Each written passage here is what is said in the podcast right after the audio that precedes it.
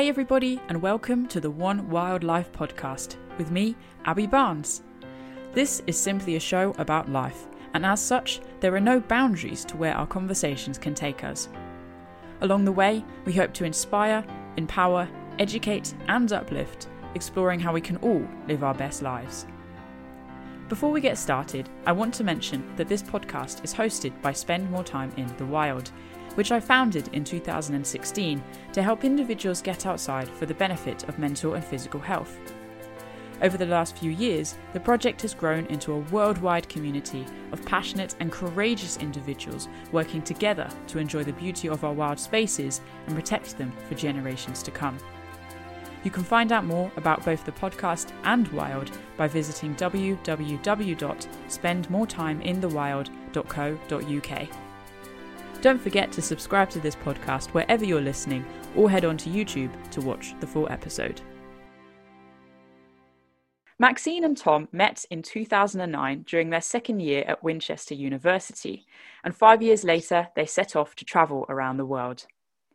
They started in South and Central America before heading east, spending a year working in Australia and visiting New Zealand, Asia, and Nepal along the way. In 2017, they walked the entire 2,189 mile Appalachian Trail, which proved to be a life changing experience that set them on the path to forging their inspirational online space called It Takes a Journey. Their mission is to live a simpler way of life that focuses on health and happiness and to document their journey. Along the way, they have been courageously raising the profile of limb difference and limb loss, highlighting that difference doesn't necessarily mean disability, and of mental health and the healing power of time spent outside in nature. They are currently in the throes of converting a van, which will soon become their full time home with their dog Finn. Maxine and Tom, welcome to the podcast.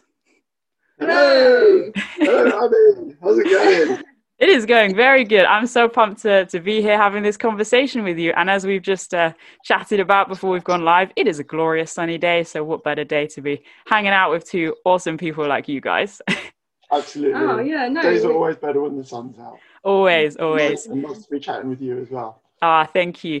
So, listen, I want to jump right in and I want to ask you both, sort of individually and also collectively, what does the outdoors mean to you? Um, Max, would you like to kick us off?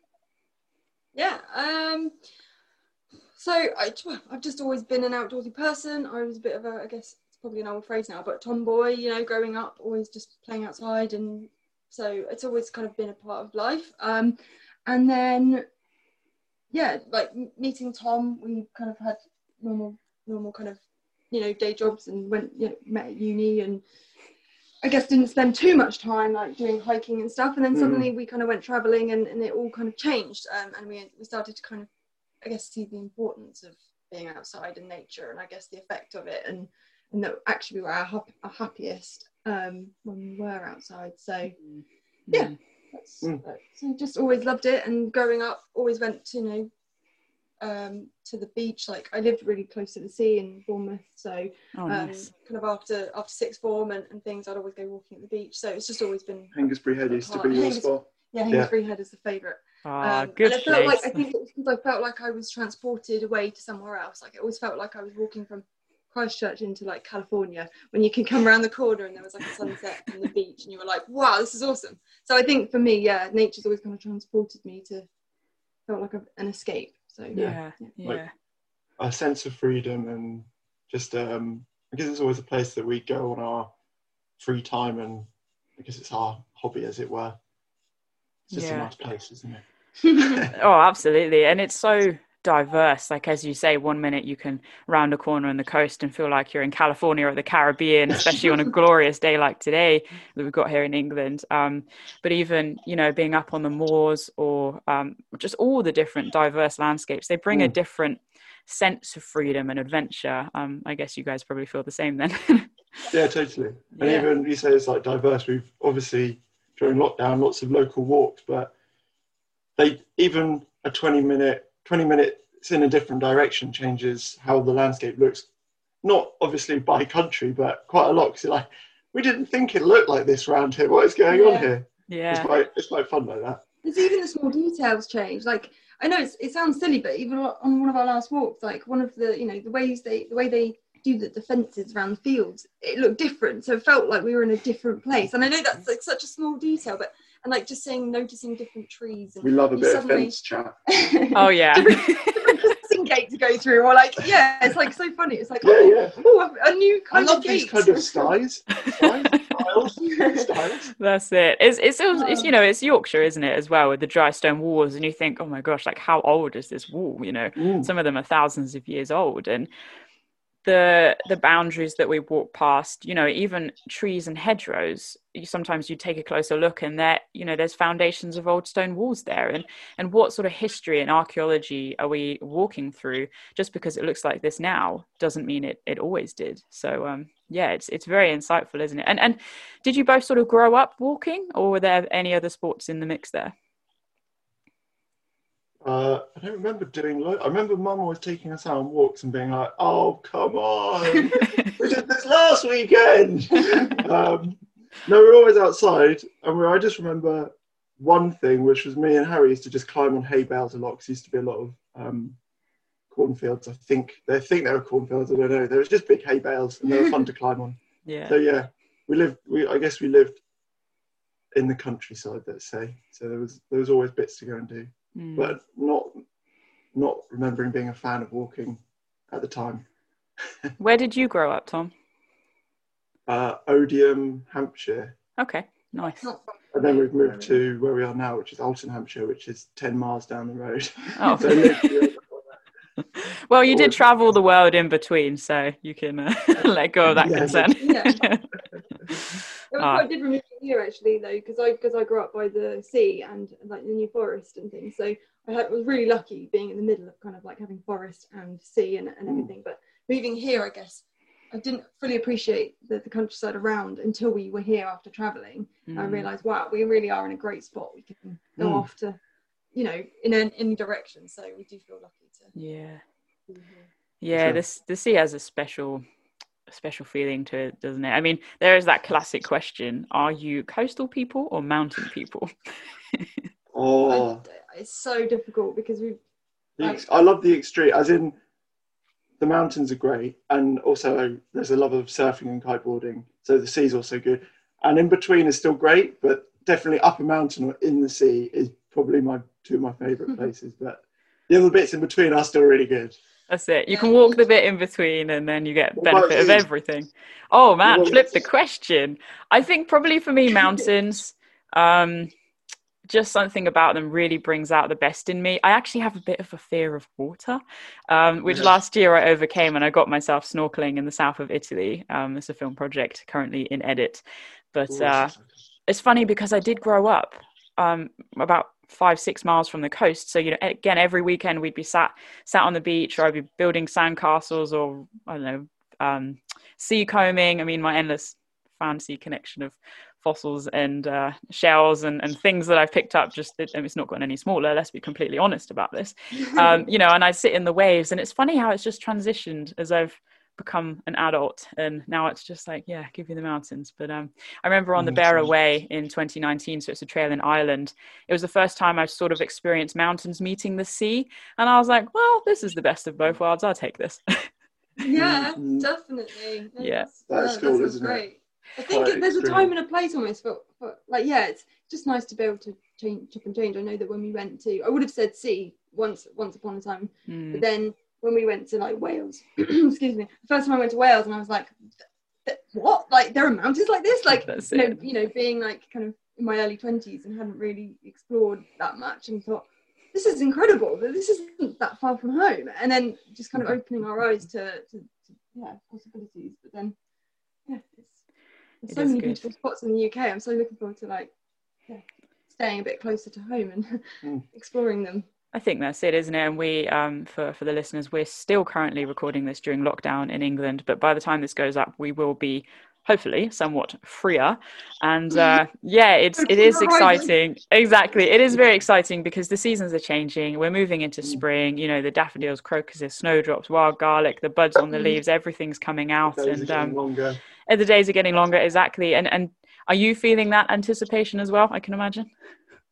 Oh, so much right now from the news last week and just any I mean even now it's been like kind of a cold, dark-ish period for the last six weeks Mm. altogether, and now for like the next ten days the weather says sunshine, which just is awesome. and it's just a little bit warmer. So it's yeah. Yeah. It's, actually, last week I, it was the coldest I've ever been in like the UK. We went for a walk and like sit and have our lunch on this bench. And I, I, I mean, we love our food, but I was Oh. like, just eat it and run. Like. I could not feel my fingers. I was like, I have not got that many fingers to like lose Yeah. these like to frostbite in the UK. Yeah. Max was having a It good was- time. It was, was you could t- see in the face. It was just like, Like- we need. I'm too cold to Enjoy, enjoy this. Just needs to be over really quickly. Oh, like, we've been to a space camp, and I swear it wasn't this cold. It was a, Oh, a really pretty spot in front of a pond, but for some reason, well, we we chose it because it was pretty, but we we didn't consider the wind. The cold wind was just in our face. we didn't choose a sheltered spot, and uh, yeah, it was a mistake. yeah, it was a mistake for sure. Yeah, the wind makes a massive difference actually. Um, but it's it's something I'd like to sort of move into now is at times it can feel like we're being blown by a cold wind just in life. And um, Max, I'd like to start with you because I know, well, first of all, for, for both of you, you, you've got It Takes a Journey, and we'll get into that a bit later in the conversation. Um, you know, and you're trying to raise the profile of obviously being outside, mental health, and of limb loss and dif- limb difference. So I'd like to sort of go back to the early days. And Max, um, I'd love if you could tell us and sort of paint a picture for the listeners about your. I don't know, situation, for lack of a better phrase, um, with your left arm. I mean, I'm trying not to give things away because I want you to tell the story um, Yes. about what it was gr- like growing up, um, being born with um, essentially not a complete left arm, um, and sort of what that was like for you on the physical side of things and then of the mental side of things. And then, Tom, we'll move into when you came into the picture a little bit later and sort of go on from there. So, Max, if you kick us off, that would be awesome. Changed her life forever. Yeah, I let him believe that. No, um, yeah. So I was born with um, a limb difference. Um, it's they called it an ischemic contracture, um, which I still don't really know what it means. But um, effectively, I think um, it was uh, the umbilical cord got, got wrapped around, and um, there were no, you know, it wasn't in scans or anything, and, and so it was a bit of a surprise. I was a month early, and um, yeah, it was pretty tragic. Like, you know, my mum, we had both almost died. Like, it was pretty dramatic. But then growing up, like, my parents are just always kind of, you can do anything. They weren't, I mean, I think they must have been phased, you know, at the start, but I think um, it's always just, I never really had that many adaptions or anything. Um, I, we, I was born in South Africa and we came to the UK when I was four. Um, but I think there was never there were lots of trips to like doctors and to like surgeons and things um just to kind of look at possibilities and things. But because of the way my arm is it makes it a bit difficult for kind of adaptions because it's kind of not a full arm but is a full arm. So it's it, where I haven't got an elbow um yeah I've just learned to use it as it is basically. So yeah no it never it's never really helped me back. Um physically it's never really had me back. Mentally now when i look back i know that it did because i was really shy. Um but i kind of didn't i wasn't too distressed. Like i had lots of friends like in my kind of friends group at school like i wasn't shy and um i never i was never bullied. Like i was really lucky. You know there might have been one time where i was when i think a boy at school was like what's wrong with your hand? And i was like uh, what's wrong with your face? And that was kind of the end of it. Like me. So um, yeah, I was really lucky in that way. Um, but I think I was actually having a chat with a with a Reach Mum um, recently, um, which is the charity that, that I, we actually work for, and she um, she was saying that I think if you're confident in yourself, then it makes it harder for people to kind of pick pick on you. Um, so I had lots of friends, and yeah, physically I was always really into sports. Like my favorite was PE, and just what I hated maths and science, and like I was yeah English and PE was like was like my thing. Um, and yeah, played netball, um, played like as many of those kind of sports as possible. Um, football, like it, yeah, it never stopped me. Um, and then I think uni, uni was hard because I got quite, I got, I, I suffered from anxiety in my first year, um, which I'd never faced before. Um, and I kind of half put it down to my arm, and I think just well, it's hard enough anyway going to uni. but at the time, you kind of can't segment that. You, you just feel like you feel. Yeah. So um, I spoke to a surgeon about possibly having my arm amputated because I guess I had this belief because it looks different and I've got a lot of scarring um, that maybe if it was amputated it would be easier for other people to accept. I'd be able to just say, yeah, I've lost my arm. Like, you know, that was kind of how what I was playing around with in my head. Mm.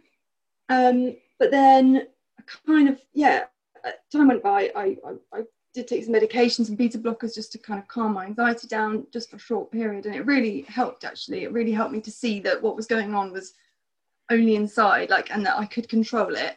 Um, and yeah, that really helped. And then in year two, um, I met this guy, and it kind of like I guess my anxiety, everything kind of took a back step because I think Yeah. my confidence must have grown, and um, yeah, it was it was it's all good. And then from there, it was just you know traveling and yeah. So uh, and you know, and it's actually only since last year when I rejoined Reach, the charity as a member, um, realised that actually for this whole time I felt like I was on my own a little bit. Like I'd always just got on with stuff. Mm. I never had that person in front of me with a limb difference that I could look at to go, okay, cool, it's fine. Like there's someone else doing that. Yeah. And actually being back in reach and seeing people like Claire Cashmore and like Melissa Johns on the, on you know on TV watching BBC and watching her on was like, oh cool, like there's people that are same age as me.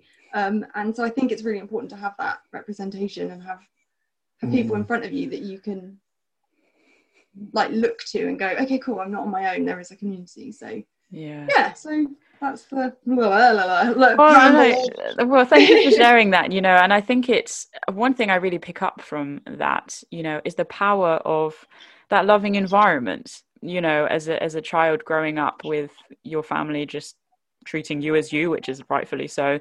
You know, and and at school almost because you'd been loved unconditionally, which is how it should be. You know, you sort of could hold your head up high, and and that just makes you in the bluntest possible way less of a target you know and, and i can say from my own personal experience you know i went to five different schools because I, I struggled a lot with bullying and i didn't hold my head up high you know i tried to reduce myself to nothing i wanted to disappear and um, it also shows sort of your resilience that i, I would say is, is probably very inherent and inbuilt within you which i think is uh, an amazing attribute to have um, what did you study at university I started out doing half journalism and half English, but slowly realised that I was enjoying the journalism side more. It was just a bit Mm. kind of found it a bit more kind of, I guess, just Okay. a bit, bit proactive, a bit more proactive, I guess. Sure. Yes, and I, I, I wasn't I, weirdly. I've always enjoyed English, but I've always been a really slow reader, so I couldn't kind of. I, it was stressing me out a little bit.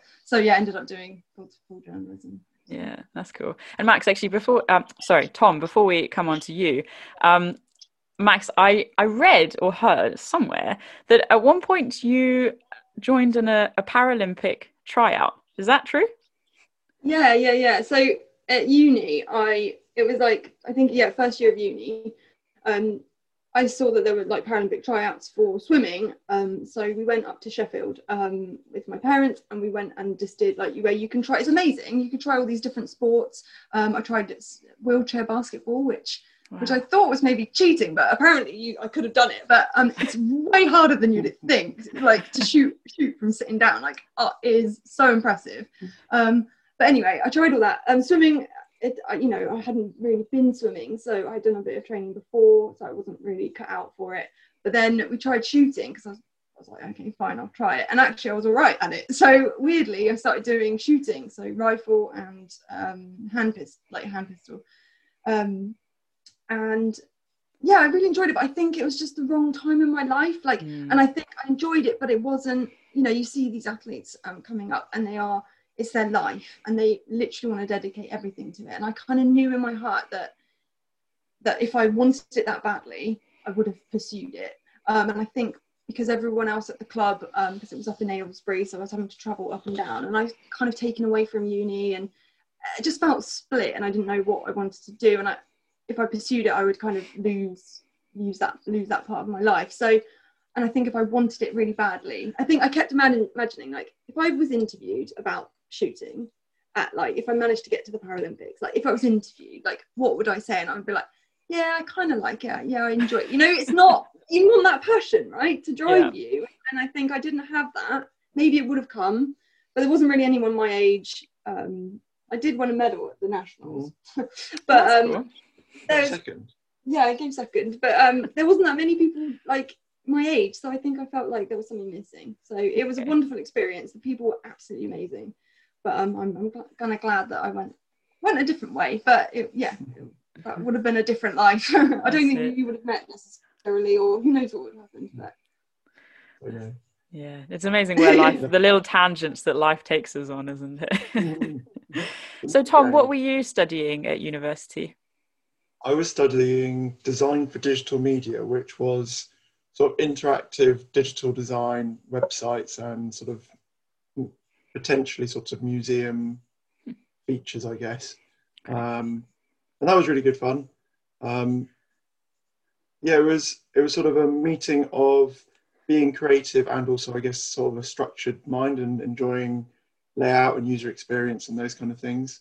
Um, it was good fun at the time, and I thought it was something that would that well, in terms of getting a job, it's good for getting a job, but in terms of true outright passions, maybe not not quite so not quite so, but only discovering that later on afterwards, like ten years later on, stepping stone. a stepping stone. and and we still use like in terms of using those skills now, I use them on a daily basis, but um, in terms of like some other things, maybe not quite so loving towards it. sure, sure. Would you be up for talking us through just very briefly how you guys met at university? Yeah, so that's that's quite good fun because me and my best mate uh, Richard Taylor, who uh, we grew up together, or we met at college, I guess, and we ended up going to uni together. We and we went to Winchester, which is um, it's not very far away. It's like twenty minute down the road, but we we lived there rather than staying at home. Um, Rich was doing full journalism to begin with, and I don't know how you met Rich, but anyway. Well, in general. Oh yeah, of course. and um, Rich introduced us through one of your uni projects and said, "Oh, you, I know a guy who can do the design." Or for I can't remember what you were doing.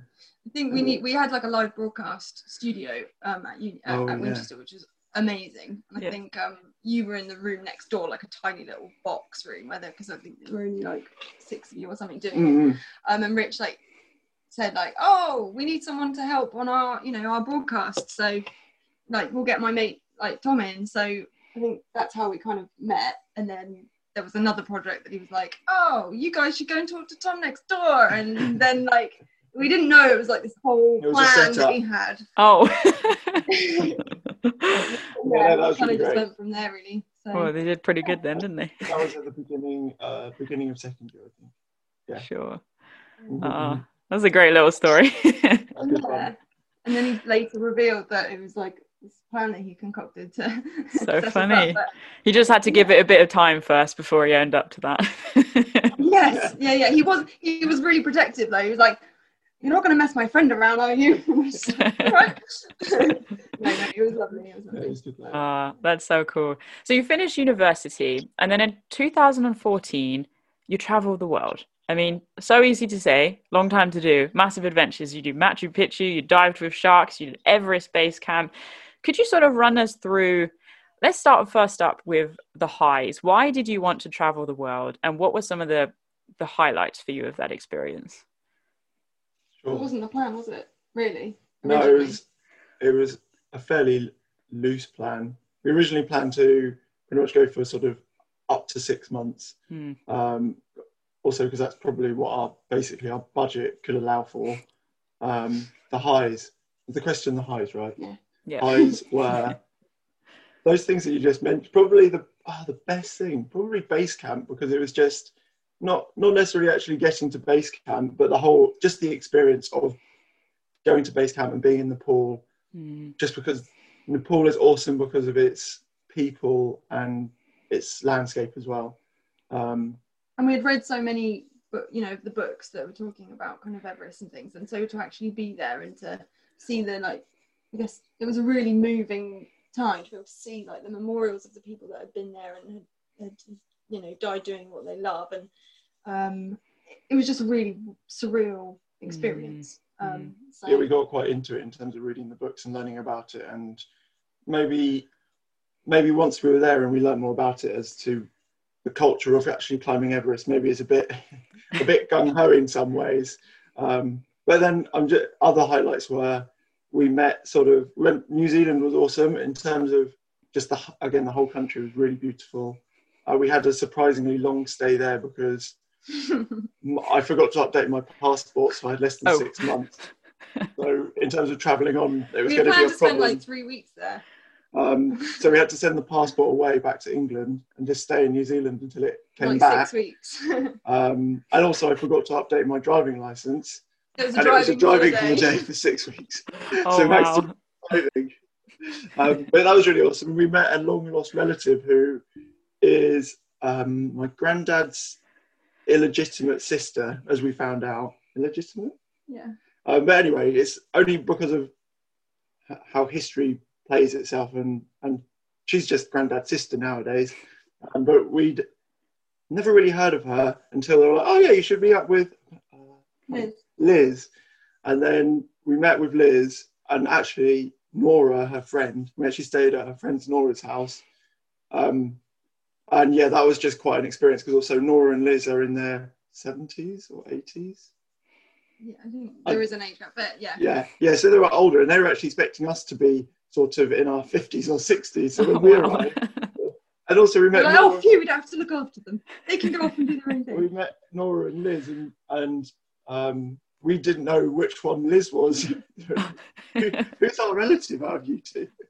So that was just all quite an experience. We ended up staying with Nora, and She lent we- us a tent, and yeah, Yeah. she facilitated a lot of our adventures in, in New Zealand, which was we had we, we started there at the beginning, and then we ended there to return her kit and also to meet her family and have a Sunday roast with everybody, which was quite good fun. So Yeah. one of those, yeah. So they're those highs that you don't expect and like can't plan for, but That's you've got it. to take you out of your comfort zone and and uh, just roll with it.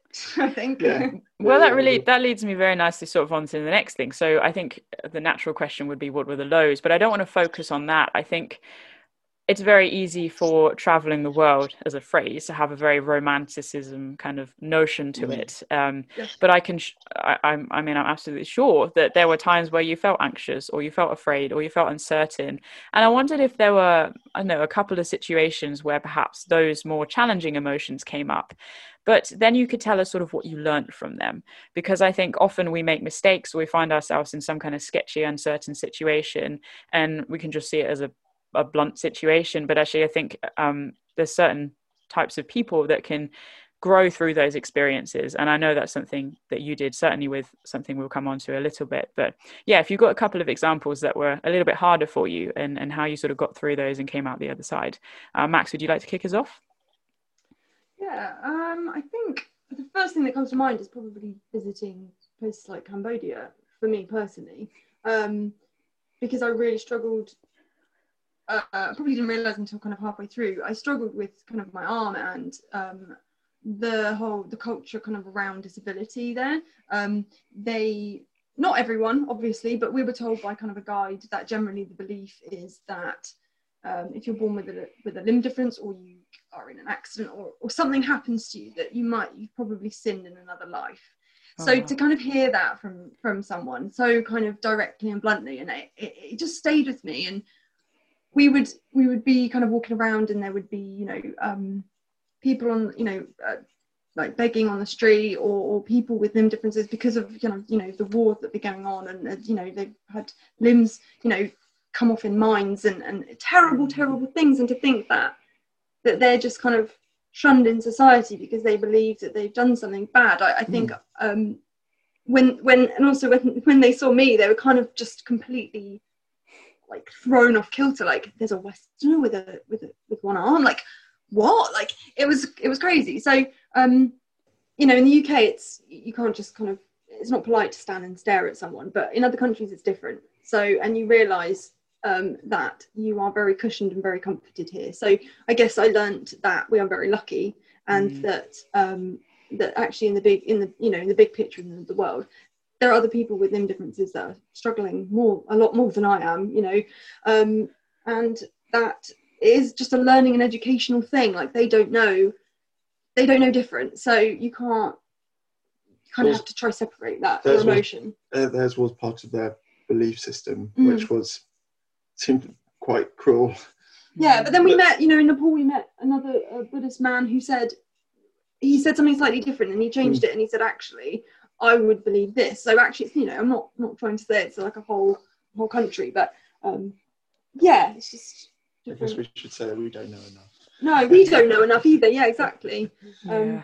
No, but I it's it's it's interesting to hear compassionate. your yeah c- the compassion. It's interesting to hear your your your what you're seeing from the outside in, you know, and Mm. if if it certainly is a belief that's I don't know fixed within the culture. I mean, there's generations of that story being told, and so it's Mm. going to take a long time for change to filter through. But I have no doubt that you just walking through the the villages there was was very impact for those people. Um, in fact, impactful for those people, and probably helped them feel just a little bit less alone and maybe you are actually just a walking version of hope for them you never know Hopefully. Hopefully.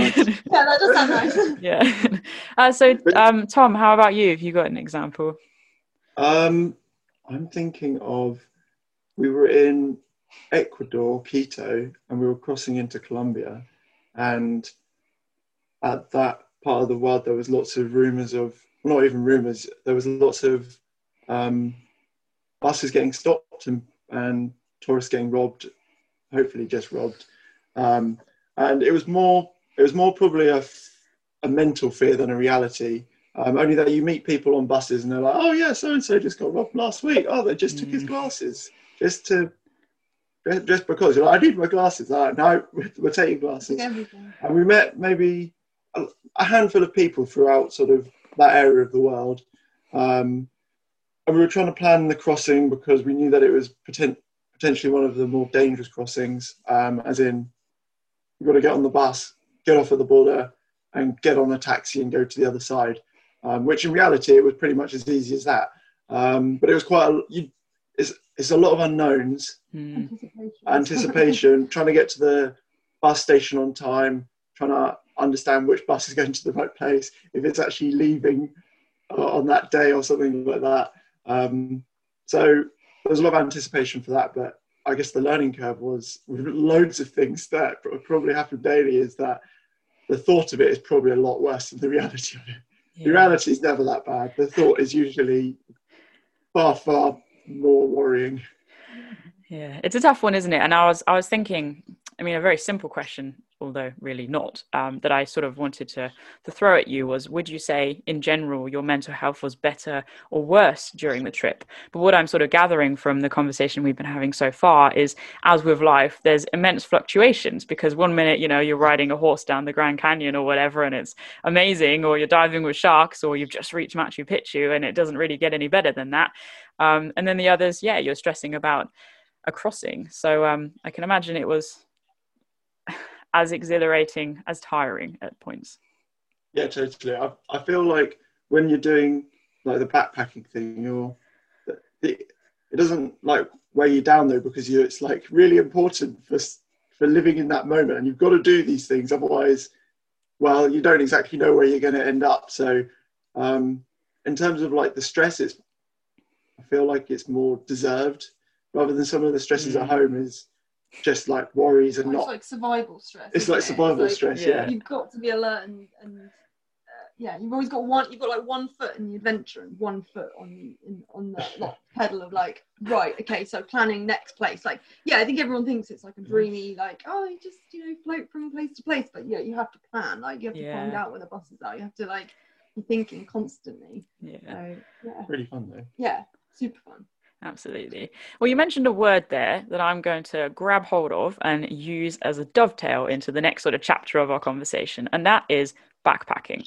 So I think sort of internationally, the phrase backpacking is used for you know traveling around the world oh we're going to go backpacking around europe but then there's the sort of hiking backpacking which is what i'm very familiar with and you guys have done a fair amount of so in 2017 i think it was you headed out to the states to walk one of the longest trails in the world i mean you know no easy feat that is the appalachian trail why on earth did you want to walk the Appalachian Trail? And I think I'd also like to jump in because I know for a lot of UK listeners, it'll be interesting because it's it's obviously with the length of it, it's no short task to hike the Appalachian Trail. It's five or six months. How did you go about that logistically? Because that must have been a bit of a drama as well, pulling that off.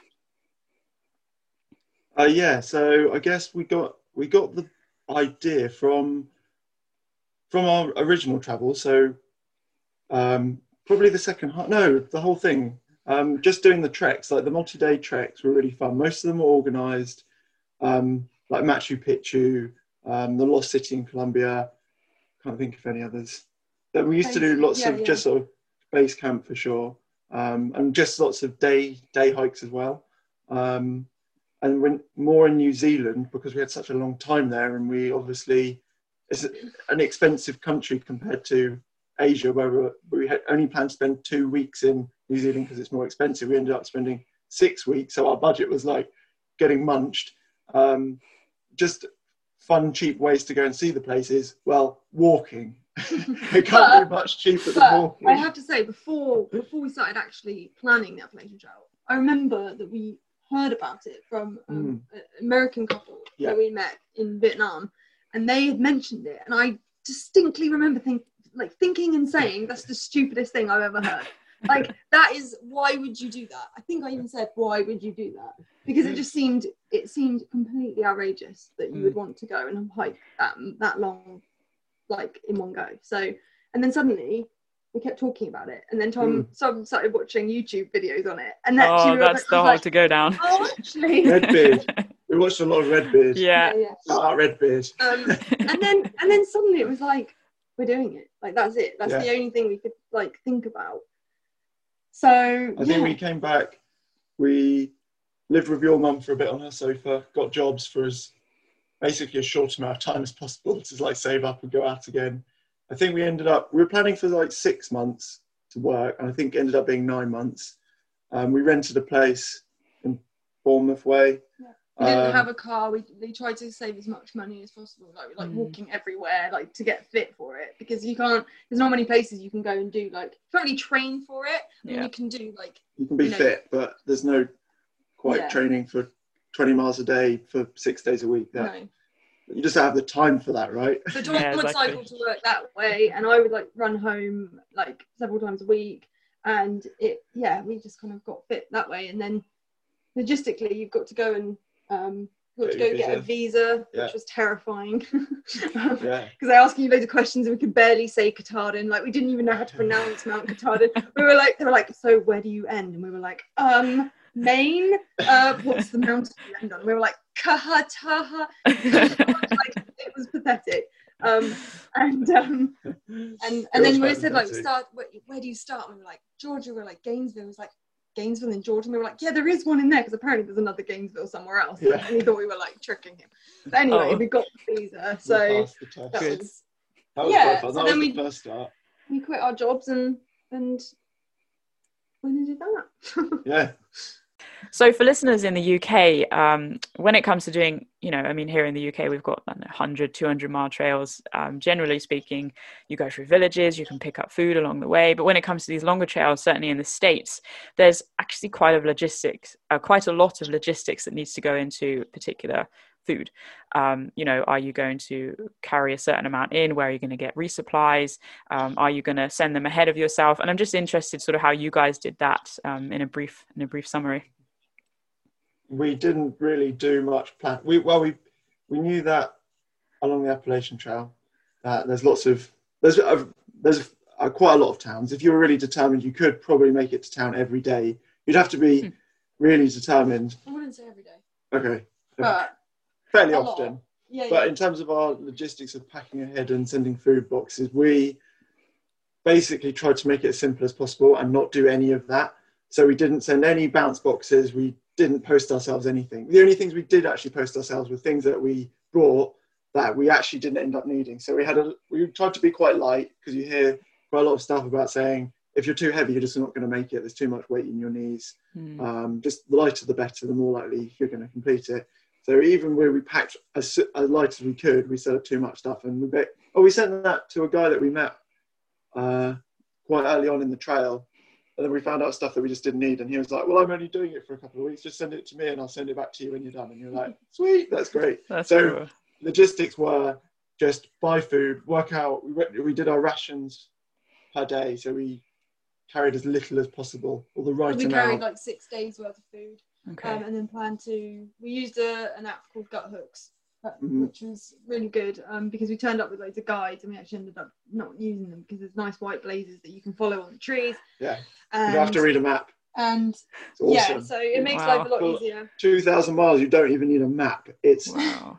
That's amazing. It's incredible. Um, so yeah, so we just planned our food that way. Some people do send boxes ahead, but because we only have a six month visa, I think it's usually people that live in the states that they have time to kind of plan ahead Mm. like that and send you know food boxes. People people dehydrating, all sorts of stuff, which you could be quite jealous, jealous of because you have like really great meals couscous or noodles was basically the main Yeah. option. and cheese.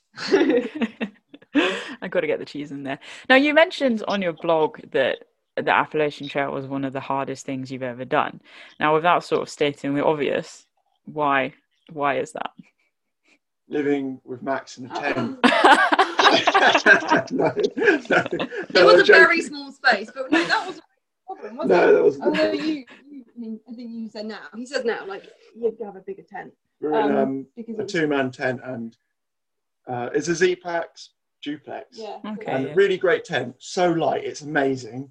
But living in there for five months was it was cozy. Yeah. Like you couldn't both lie on our backs with our arms down by our sides because our arms would rest on each other. And But wow. No, but I think the hard things was just being. I think just we don't do well when we're really tired, both at the same time. yeah, So I think you know, obviously you're going to be tired, um, and there were times where I just remember just like having to just cry for a little bit and then just keep going, like because you Mm. can't not, you have to keep moving. Like you can't stop at this place. You can't stop anywhere because you need to get water. So it's a really, it was a really nice way in that way that it was like so basic that you need to gather water. Like where in life do you need to ration water and food? Like so it was a really good lesson. Yeah. But again, when you're exhausted, you can't just go, let's just stop here because you're like, we need to get to the next bit.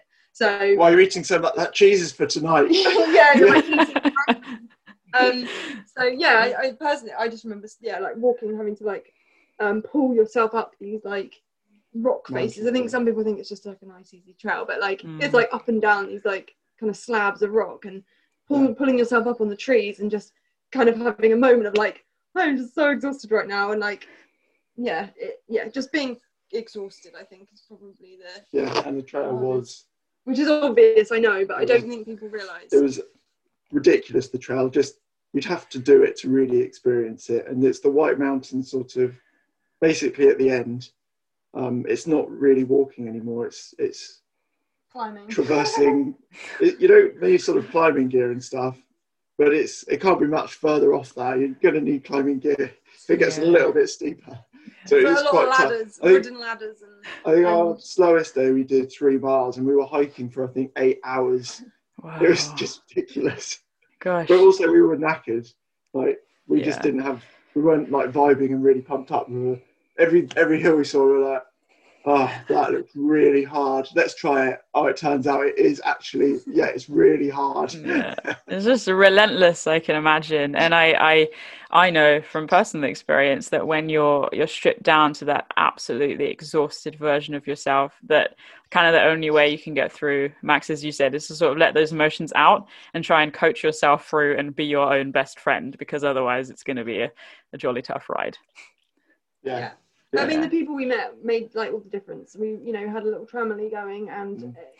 the pe- like the trail magic and like the trail magic. The people were absolutely amazing. So Yeah. we really loved it from that point of view. Because when are you going to go through those towns? Like if you go to America, you go to certain places, right? You don't necessarily you're not going to walk through these these little towns and meet these people. And people were so generous and yeah it made up for all those like hard times and you got to Mm. town and someone's like hey i want to buy you a coffee and you're like i'm just hiking like i'm just like hiker trash as they call it like why Yeah. why are you like, applauding me like other people deserve it more but at that point you're like thank you for the cold can of something because it's boiling hot and i'm dying Yeah. so yeah it's amazing and they've got a, a really good culture out there, which is part of the trail. So all the towns around it know about through hikers, and they're all offering um, hitchhikes, which was one of the most fun things about it. Was hitchhiking. I'd be like, we get to go to town. We get to jump into some random's car, listen to their life story for like five minutes, and get to town. Like, what could be more fun? Um, and but they're just really supportive, and yeah, the trail magic, which is where people just leave presents for the hikers. Either it's food or sometimes in in the bubble, which is when there's lots of people doing it at the same time. There's more people, so then some people come and offer barbecues and just Yeah. massive meals for people. And there was there was still people when we were there, and there's people that basically live on the trail and just offer trail magic for hikers out of like the goodness of their heart. Um, Mm. And it probably the first month we couldn't really understand why people were being so generous. I think it's part of our like English ways in some way, or maybe maybe us. Uh, we can't obviously speak for everybody, but I feel like in general it is. Um, and yeah, it's just, and even probably different parts of America, it's different, but the trail's definitely got its own culture to it, which is a really nice culture. And listening to other through hikers, um, it's something that England hasn't quite got. Also, because we don't have the long trails, and it's just not. It just it doesn't happen because of it. Mm. But it's, it was really nice at any rate, and it's it'll be something nice to share Yeah. experience. I have to say, I'm feeling thoroughly inspired right now. So, um, when when are we going? PCT. PCT. oh, that that's that's up there for me. Absolutely. It just Do you have any? Um, do Yeah. you do you want to do any of the American trails? I would love to do all of them. I mean, to get the whole Triple Crown status, where you do, um, for listeners, the the Appalachian Pacific Crest Trail and the Continental Divide, like, dude, that'd be so cool. The PCT really appeals Right. because it obviously is so diverse in terms of the almost the climates that you're walking through from the Mm. Mexican desert and it goes right up to the border with Canada. Um, and uh, I mean, I have so many injuries and issues that I instantly start doubting myself, but it is a dream and one I don't want to just keep as a dream. Um, I did Mhm. tell myself that I'd do it once I've got a degree. However, since I'm no longer doing a degree, uh, it might take a while. So, but um, degree in life. You've ex- degree in exactly. In that case, I'm doing good. Yeah. Degree in walking, a degree in podcasting. yeah. I must admit, I'm completely with you on the um, self doubt thing because, like, yeah, you have like a little like niggle or injury, and you're like suddenly like, no, I could never do. But I think it's so easy just to look at that whole picture and think, oh, it's too overwhelming. But Yeah. actually, I think on the trail they say like, just day by day. You're like, you've got to just take it day by day. You can't think of the whole thing. So yeah yeah no i can it. see that and oh thank you for the encouragement and you know i like to say the trail is is like life or life is like the trail you know and you can't focus on that end point you just have to as you say take it day by day small steps um Enjoy the journey. enjoy the journey exactly and right there because my So thought just Hiker Impala would like he just blasts the miles out. Like he is just like when I hear him when when we were listening to, to him yesterday, and it was just like, how does he? Do? He just is like just chomps miles, and it terrifies me because I'm like. I'm like reluct- the reluctant explorer, Tom used to call me. So like it's like, oh no, but what if this happens? And what if you have an injury? And what if? Oh, it's terrible. yeah i think we all we all experience those doubts don't we and sometimes it's just having your feet on the ground that's the only thing that can make you believe in yourself True. yeah yeah Also, I feel like um, on that point is that whereas a pair usually, um, if somebody's having a panic, it can definitely half the time it's me. The other person has to stand up and be like, "Don't worry, it will be fine," and they have no obviously no idea. They're like, "It will be fine," and you're like, "Okay, it'll be fine then. that's it Let's go." just keep showing up hey yeah, exactly. Yeah. just we all have mental health and as such we are all susceptible to mental health struggles. Whether it's low mood or low self-esteem or a diagnosable mental health issue such as depression a personality disorder or something else mental health affects all of us. One of the best ways to support ourselves through tough times is to surround ourselves by unconditional love. People who can reflect back to us who we are no matter the state we find ourselves in people who compassionately hold space for us, encourage us, and guide us. People on the same page and know that life is a journey. In January 2020, I set up a Patreon page in order to support the life changing work we are doing through Spend More Time in the Wild, such as this podcast. At the same time, I wanted to create a game changing online space that raised the conversational profile of mental health and provided a safe, supportive, and understanding platform for anyone to tune into. Now, over 14 months on, we have over 270 members from across the globe, all pulling together in a sustainable and generous way to build each other up and encourage a new way of living. One where loneliness just doesn't feature. Despite COVID 19, many members have already achieved incredible feats, tackling big dreams no matter their size, and developing a new sense of self worth that is long lasting. Why? Because nothing aids us more in recovery than others paving the way by believing in us. Now let's hear what one of our members has to say. Hi, I'm Christina from Southwest Virginia in the United States. I've been supporting Wild through Patreon since November 2020 because Abbie's message about spending time outside in nature to help with our mental health struggles is spot on. Despite society's efforts, mental illness is still stigmatized. Abbie is helping to normalize that conversation by her own experiences and helping others to do so. Let's make asking for help normal. Let's make asking for help normal. I just love that. Thanks, Christina. So, join us today at www.patreon.com forward slash spend more time in the wild.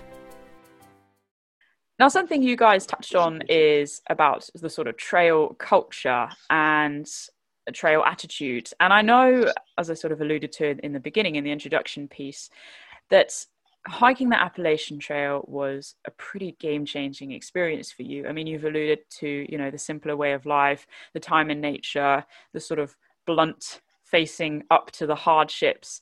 And I wonder how it changed you and how it set you on the path that you're on today. Hmm. So I guess going in, it was a chance to do what I think we thought was the most important thing, which was well, be, being a bit ideally idealistic, idealistic. After I guess watching things like Into the Wild, you're like, all I want to do is burn all of my money and go and live in the jungle uh, or Alaska, whatever. Yeah, it was um, like our version of. And then actually doing it, I thought we would just want to spend every minute in the woods, which we did, but actually coming into town was so much nicer than I ever would have thought. You appreciate everything. Yeah. Just couldn't wait to sleep in a bed. Running which water. Makes me sad to say. I wish that I was like, oh yeah, I can't. I'm just dreaming of my roll mat. I can't wait to sleep. I think you've got to be you've got to be honest about those things though, because you can't like if, if that's genuinely how you're feeling, like yeah, like a lot of the time on the trail, you're just talking about what you're going to eat in town. Like that's mm. just like everyone that you meet is like, what are you dreaming of? You know, and they're like, oh, pizza. Um, and but like it's in the moment, you know, like and actually it's it's that's what you're feeling. Happy. That's what you're feeling. I think you have to be kind of realistic. I guess, um, we I did guess. love it though. Like mm. like when you especially look back, I, I guess I guess you compare it to like I don't know, I haven't got a baby, but when you give birth and you forget the pain and you remember the good things, like sure. it's kind of like that, where like you forget all the bad things and you just remember the, the trees blowing and like, yeah, yeah, yeah. Just remember the good things. And the pizza. I guess other things we took away from it were not just from the Appalachian Trail, but just camping in general, is that uh, we're probably in a really content place where we where we have to do lots of tasks and life is kind of hard because you don't have running water and you don't have a fridge and you don't have a nice comfy sofa, but you don't miss it when you're there. Mm. It's just you've just got to do these things, and they like give you real purpose. Just collecting water and filtering water, you have to do it. You don't question doing it. Um, yeah, it's like not a chore, is it? It's just no. a, a thing that you do to survive. Had like a really good day just doing these, doing these jobs that are, that fill your day, and you don't necessarily have to do like exercise, but you have been exercised because you've just been doing all of these menial tasks all day. Um, and we, I guess we brought some of that back. Um, moving on from the Appalachian Trail, we came up with a plan to start our own business, um, which we plan to do that because it would be outside, it should be with nature, um, and we should be able to dictate our own hours and potentially take hopefully we were planning to take the winter off Hmm. um, because not much is going on in gardens at that time. Um, we did that for just over two years, and it basically wasn't really ticking those boxes. Um, in many of those ways, it was good for learning, but it, in terms of what we actually wanted from life, and we we learned a lot from it.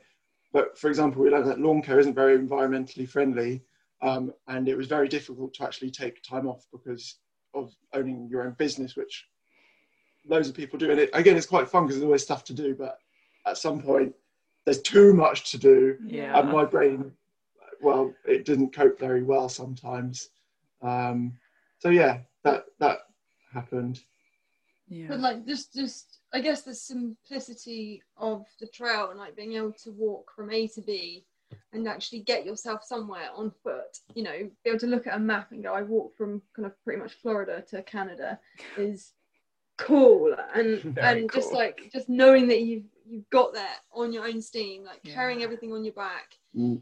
like simple, you know, and we, you know, there's all the different ways of doing it. Um, but we pride ourselves on being like we did it the Purist. purest way. You know, we carried it all. We never slack packed, and um, We didn't know there was another way. yeah, we didn't know. We like- so we just out to do it, and we are like, we can't change now. We wanted to go. We wanted to go from south to north all the way with the backpacks on every meter of the way. We didn't realise there was another option, and then we and we everybody else was slackpacking, which is where you like go to a hostel, you leave your bag there, you do a section, and you return to the hostel that night. Because Or someone takes okay. your bag to the next section for Um, you. and for some reason we just denied ourselves that luxury.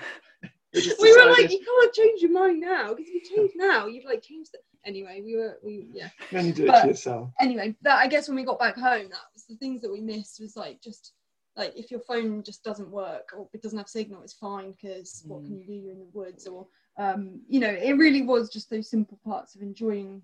And actually, I think you said it. Um, just having purpose, like Mm. the hike every every day, waking up, knowing that your purpose was to walk this many miles to reach this point and if you could reach this point that was even better and you'd be satisfied every day because you were like i've done the miles Yeah. I've got some food i've got water like that's you were happy with just that and that was like awesome and then as human beings obviously we get home and you're like oh like shopping or oh you know you get excited by everything else again and you fall back into the old ways but i mean i think that's Yeah.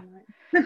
I'm, I'm interested actually because I, I love that you have the awareness there to be able to pinpoint that sense of purpose that being on the trail provides. And I think that's what's so appealing about it for people. You know, Uh, certainly these longer trails is it's a a step away from the ordinary and the mundane into something adventurous and exciting. It's routine. It's it's yeah, it's got that sense of purpose and meaning because you have not only a goal, but it's a shared goal with the other people you're meeting on the trail. And that's something that we just don't really have anymore because we don't have the same societal structures and community. And I'm, I'm, I'm just curious because it's it's quite a common phrase. Did you experience um, any of the the commonly coined post expedition blues, or were you just sort of coming back and thrown straight into your running your business?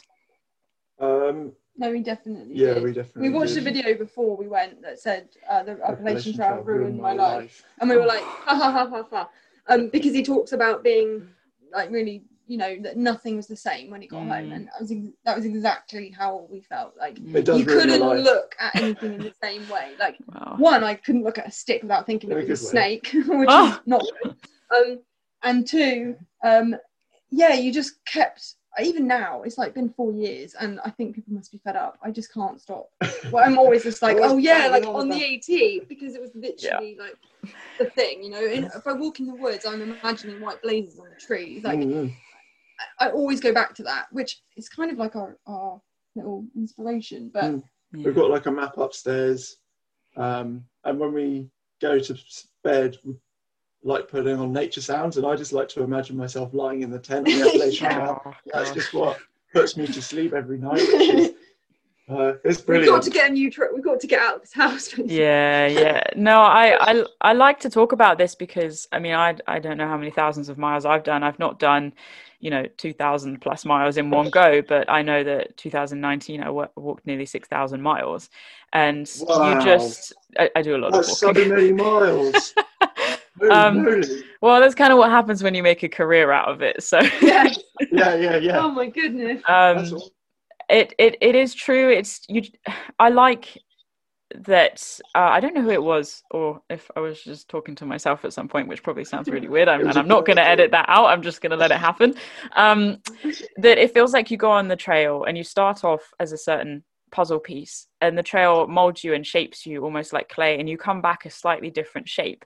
And then you're trying to fit back into your your previous shape in your life and you just can't Mm. because you've you've grown and molded whilst everybody else has just continued in their their normal shape.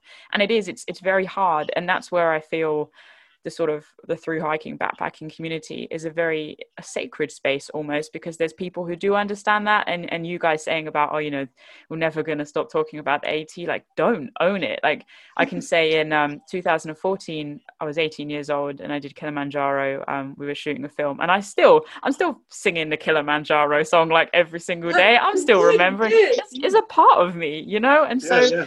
and the AT is part of you because of what you've gone through individually and together and um, I think that's something to celebrate and everyone else can just get over it Yeah, yeah, totally. I mean, You have to keep listening. It's- Do you you- keep hearing your grandparents' stories, and I mean, we're, we're already doing them. that. yeah start early Do you Yeah. find? Um, I think the hard. I think one of the one of the things was was people not understanding what what like yeah like you said but like Shape trying to people down. explain to people that haven't done it or aren't hikers Mm. kind of what you got from it or what you know i think people just one they can't comprehend the amount of mileage that you've just done doesn't matter how far it is but like whether you've done a 100 mile you know um, Mm. way or or 2000 like people 6,000. can't kind of comprehend that and they also don't understand that like fluctuating and that roller coaster of emotions. Yeah. Um, and i think that's that's really hard because you just say they just take it as face value and they just take it as the you know oh she's talking about that trail again. Yeah. And you're just like but you don't know! Yeah. Um, Whoa. you know like yeah. I, I feel you with that you know and i think there's sort of two things i've learned because as i say i've been going off for however long doing thousands of miles each year and as i say not in the one go but it's it's taken me here there and everywhere and i've certainly found that when i come back like initially when i would finish a trail because i, I do and or have done and do a lot of solo hiking i would sort of contact people at the end and you know and then gradually it just felt like I remember one time, it's just a really small trail. It just took two days to do, um, called the Gritstone Trail near the Peak District. And I got to, Uh, is it Kidsgrove Station, which is the end, and I, I just touched the plaque. And I just stood there and I felt really sad and really hollow. And I wanted to pick up the phone to somebody, but I don't have anybody in my life who who really gets it. Like my parents do. They did hiking and things and still do a bit but i didn't want to talk to them either. So i got to the station and i just sat on the bench and i actually just talked to myself as though i was talking to somebody that that could say what i wanted to hear. And it sort of just helped me feel strong enough to receive whatever came my way from somebody else. And then the second thing that i found is coming back from these trips or you know traveling or, or anything you do that sort of really builds you up and excites you it's very easy to be caught up in your own story. But whilst your story or our story is going on everybody else is living their lives too and theirs is just as important. You know maybe they Mhm. had a, a really cool conversation at work or with a friend or they i don't know found a new place in the woods. And i always like to try and emphasize em- emphasize um, sort of an interest in what's been going on in their life as well and and then sort of just drop in my stuff as and when it feels relevant. And it, it almost is a swallowing of what you've gone through and holding it inside of you. Mm. But if that's what's so special about you guys doing that together is you know that you can talk about it all day every day and still feel that excitement and that connection. And i have mm. I'm, I'm, i mean obviously it brings you together but it helps you dream and move forwards as well. So yeah that's that's very cool No, you're totally right. I think you can get lost in it, and you can almost have this like view that what you've done is more important than more Mm, because that's what's important to us. Doesn't mean it's important to other people. So Exactly. right in that. People- like you get yeah. lost in the excitement, mm, and I can I can definitely hold my hands up. Like yeah, definitely get get like that where I'm like, uh, but my thing is way more exciting. But then you're like, focus, That's it. focus. but yeah, no. Uh, it's cool. No, it's it's a, it's all, always that learning, Do you ever experience um, trail blues? Ah, coming back. Um, I feel like my life is just a permanent trail blue sometimes.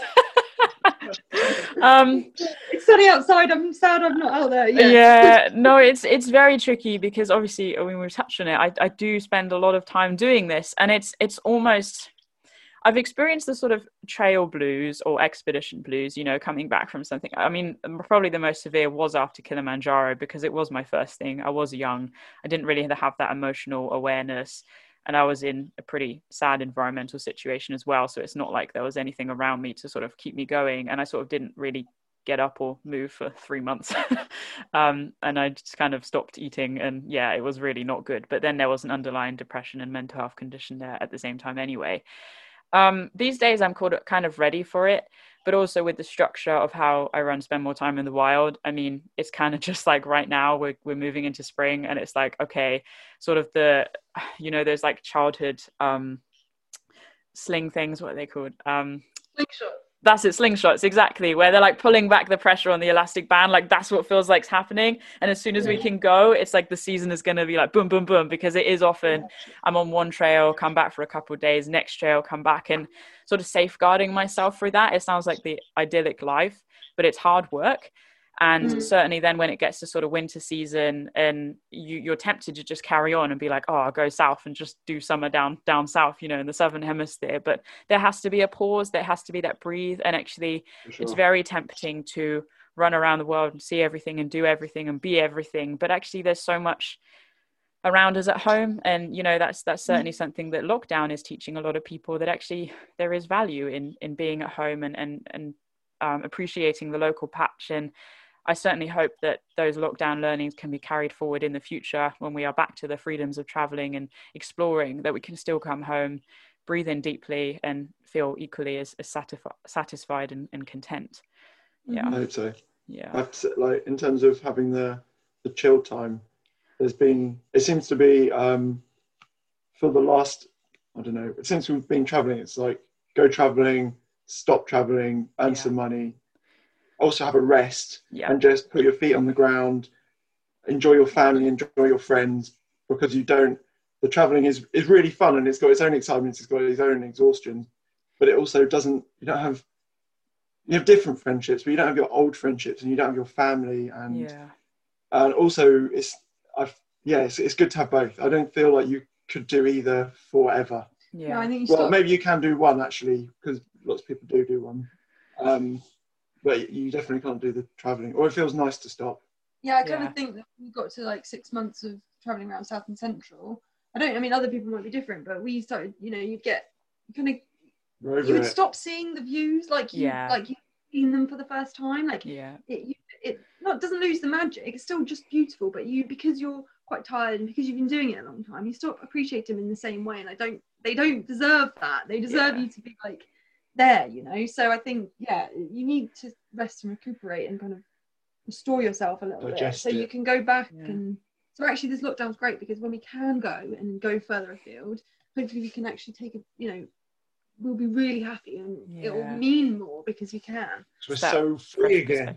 Yeah, exactly. Yes. And it's it's funny, isn't it? Because we are such an adaptive species and we're so able to do so much. But it as soon as there's any kind of like routine, even if it's an adventurous routine, it becomes normal and it loses that sprinkle of magic. So um but actually talking of of you know past chapters let's have a chat about future chapters now so you guys throughout 2020 certainly since the summer of 2020 have been rather busy working on a van now I know that the whole van life hashtag van life has uh, certainly kicked off worldwide, and I can definitely see the appeal. But I'm interested as to why you guys have decided to get yourself um, a long-wheeled van um, or long base van, and uh, what what hopefully it's going to steer you into the future.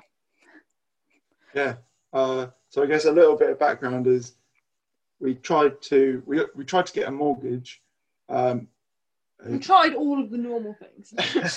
we, uh, we tried to get a mortgage, but we basically didn't qualify. It was very stressful, Mm. and because, because we're freelance and because we had our own business and it was just all a bit too Mm. young and, and it just became Yeah. too stressful. and the plan was we didn't necessarily really want a mortgage because we quite like the free life, but it's the sensible thing to do, and that fell through. And then we got rid of the business, and then we were like, well, we, c- there's no way we can even get a mortgage now.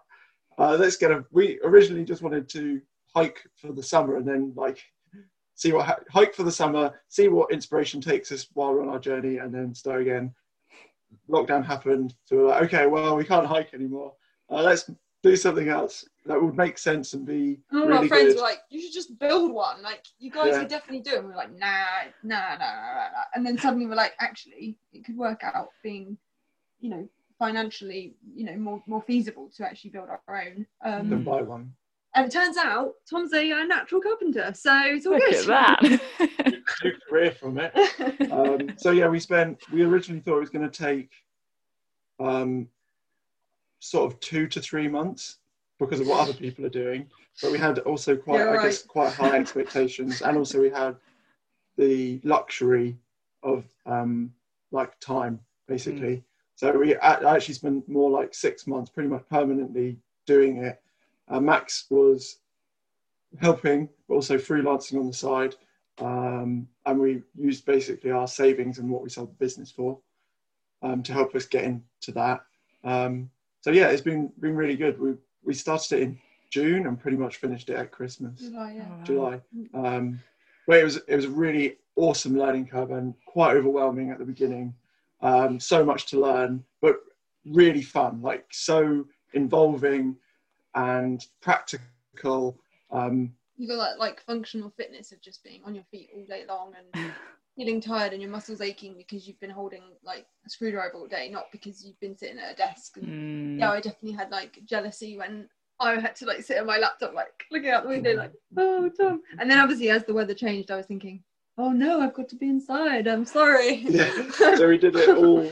We just did it on our driveway, which has no. We don't have a garage. We don't have any cover, so um, that makes life a little bit harder. So we use the van as much as possible as the workshop, as well as building in it, which does get quite small. Um, also, we just embraced the suck, which is actually a through hike. A through hike says that Yep. um, and just you go work uh, because it's quite fun and you're building your own house. There's no, it might be freezing, and it, the only reason you can't do it in the rain is because the tools are electric. um, and yeah, so it's really cool just to watch your like little house come together and to know that well we lived in a tent so i guess that's another thing from the appalachian trail is that now we've done it everything goes back to well we've done that so we can do Yeah. anything like like, which is a really nice thing to have because we can live in a in a i mean it's like spacious compared to the tent so I, um I guess the reason to have the van is for the freedom. I guess financially, it's not obviously going to be completely free. There's quite a lot of financial ties that come with owning a van, and I guess security worries. Um, like you could crash it or you could get nicked, but you can do certain things against these, and at some point you've just got to commit to it. Mm. So I guess Um, in terms of the lifestyle we're trying to go for is we, we know that living on a trail is really hard and setting up a new life every time, which we've done I think like three times, like finding a place to stay, looking for a job is probably the worst part of traveling is just having to like, like yeah yeah, it's everything up again. it's it's it's quite tough for for sort of six weeks until Mm. everything settled again. so we're um, hoping that this enables us to do it all Well, yeah, it's obviously the solution to all of our problems everything's no, bit of a it's going to come with its own uh, its own issues, and we've said from the start that you know we'll try it out, and if we don't like it, you can Mm. we can sell it. Like so, we never go into anything thinking that it's it's can, you know has to be permanent. Um, we always just think, oh well, we'll give it a go. At least we won't regret that we didn't. Yeah, you know, exactly. Because ever since we We- started traveling, people just kept saying, I wish I had done it. I wish I'd done this. I Mm. wish I'd done this. And I think what we've learned is that if you want something, you can make it happen yeah. and then if you don't like it you can change it like the worst thing you can do is, is just we can just go and get different jobs and rent a house like that's literally the worst thing that can happen so yeah. Yeah, it's, it's quite helps us. interesting. yeah that's a it's it's very powerful actually i you don't hear too many people talk like that anymore i don't feel um i think it, it sorry go on oh, there was a couple of other things people would say. Oh yeah, it's good to do it while you're young. Get it out of your system. And we we're like, Oh, is this what you're supposed to do? Because I don't want to do the other stuff. I just want to, maybe not in the same way, but yeah, and also like way. when we got back, it's like, oh, you you've got it out of your system now. You can settle down. Mm, Oh I hate that term. I settle hate that down. too. Like, yeah. feels like- settle down feels like. I mean, to me, yeah, I get other people like they use it in a different way and it means something to them. But for me, Mm. settle down feels like you're compromising or you're settling Yeah. for the thing that you could, you know, you're. You, yeah, it just seems the opposite to life, and I think opposite to life. well, it does. Yeah. Like it's opposite to like living. Like where I, I'm very short. Like we're very here for a very short time. Yeah. So if we can make it, make the most of it, without having to settle down, that'll be. I mean, maybe one day we will. We may Mm. hate living in the van and be like, actually, we just want a house and a nine to five, and that's fine. but That's- at least we tried. That's it. always the fallback. Is what's the worst that can happen is that we go back to working nine to five and getting a house. Which, i- if that's the worst thing, that's brilliant because Yeah, that- it's great. that's not that bad. I mean, it's, No, it's- it's, it's really good. it's just not not for us. It's not our first priority. But I Um, guess do you find that when you Or- do you find people ask you that like when are you gonna like stop hiking and settle down like Well, don't when are you when are you going to get a proper job? Yes. Yeah, yeah. It's like, well, I have a full time business, so uh, what else do I need to do? yeah, it's um, I just really like that you guys have you've looked at the whole rounded approach of this, and and and what I was saying earlier is the fact that you're okay to just try something out, and if it doesn't work, it doesn't work, but you gave it a try, and you're not crippled by the fear of things going wrong or of it not working out. Um, you know yeah maybe you have concerns and worries or you have had concerns and worries but you're giving it a go anyway. And I, it clearly testifies to you guys being a good team and being able to sort of bounce ideas off and, and show up to things together. Um, yeah i think it's it's very admirable and, and very exciting. Um, so i look forward to following along and seeing where you guys end up with all this. So do we. I think that's the whole idea of it takes a journey is that we're like Where is it going to see take what us? happens. We've, it. Max has actually had a new approach, which is um, I'm always like, we need to from from like uni, you're like, you've got to have a business plan, you've got to have a plan, you've got to make a plan, you've got to try and stick to the plan, plan it, just plan it. And this time, Max is like, listen, so far our plans in terms of uh, COVID just changes everything COVID and like the So Green, the lawn care business, not the best plan, it turns out. And Max was like, listen, just roll with the punches, man. Just take it easy. Don't plan it all. I mean, have a bit of a plan, but you don't have to have it really planned. because also like It's like, know, well, I don't know how to deal with this. I need, I need a plan. I need to know what I'm doing tomorrow. Like, I what do you mean no plan? I'm like, okay, hmm, how do I plan for no plan? I think tomorrow's fine but like I think like, we don't we don't know what it's like to live in the van so we might get in and hate it so you can't making all these plans for like living in the van is great but and yeah, as you say, COVID is But then, yeah, Complete COVID, plan stuff, COVID's kind of shown, shown, shown us that you've got, you've got to be flexible. Otherwise, you're Yeah. literally your life is over because Yeah. all your plans and dreams have been knocked out of the park. And if you can't Yeah. change it, then you'll be miserable. exactly. The first thing that goes is the plan hey? See a yeah. plan. that's Make it. a new plan. make a new plan. Plan two. Plan b. Yeah. So you guys i mean we've talked about very briefly um, it takes a journey. So you're running this online space. You're sharing your story through you know socials through really very good blogs. I i, I love the way you guys articulate things and your visuals as well there. Um, and i would just like to very briefly touch on the two charities that you you guys are both engaged with so that's reach um, and mind yes, um, Reach is an awesome charity for uh, upper limb difference, um, and we now actually do um, we like working part time doing their uh, newsletter, which is really awesome. Um, I, it's, it's yeah, it just shows shows you that actually when you're doing something that you're really passionate about, like the time just you know flies out of the window, and we really enjoyed doing that. And I, I really enjoyed speaking to kind of other other Reach parents and members and things, and, and getting involved. So um, yeah, it's just trying to help help children. It's a children's charity, so it's trying to help children, you know, grow up with representation and with help, uh, physical or mental help that they need, just to support and to create a community community for them to have people around them and know that being different isn't isn't is okay basically. So Yeah. yeah, yeah Um, Mm, there's been there's been a good experience, Mm. and even a bit of a sidetrack on that note is that um, when we closed down our business, we weren't exactly sure what we were going to do, but when you have the time to be open to opportunities, then well, you can do these things. So then out of the blue, come, yeah. Reach turned up, and it's really it it fits in with your value our values quite well. Whereas Yeah, weird, before, weirdly, wasn't it? It was just like Mhm. they, they suddenly advertised for they needed a copywriter and, and a designer for their newsletter, which is Wow. like a weird combination to one. And we were like, we could do that, um, you know. So um, that it just seemed too perfect. And I think, like you said, it, it when uh, some doors close, other doors open, but you've got to be open to see those opportunities. So Exactly. yeah, Yeah. And trust in the Yeah, timing.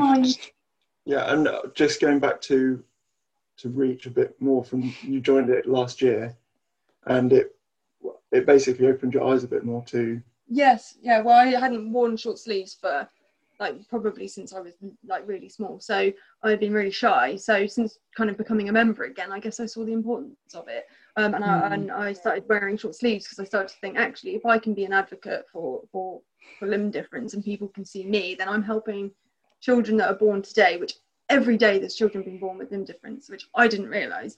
Um, that hopefully they grow up seeing other people and seeing people on TV and seeing Yeah. you know, and, and people can see me and think, oh, okay, she's just got a different arm. Like that's it. And hopefully that will change their point of view. So it gave me like a purpose and a reason. So then when we were able to join and, and work for Reach, it was just felt really felt perfect, really. So yeah, Yeah. that's that was it's, really nice. it's nice. It's nice to see all the kids and to be a bit more of a part of it. You get sent these like cute little photos of these little kids, and and we don't have any kids, and you, you have the discussion, but then you see them, and you're like, oh, these guys are so cute. Look at them. Think of being gone. And we'll put everybody on the front cover.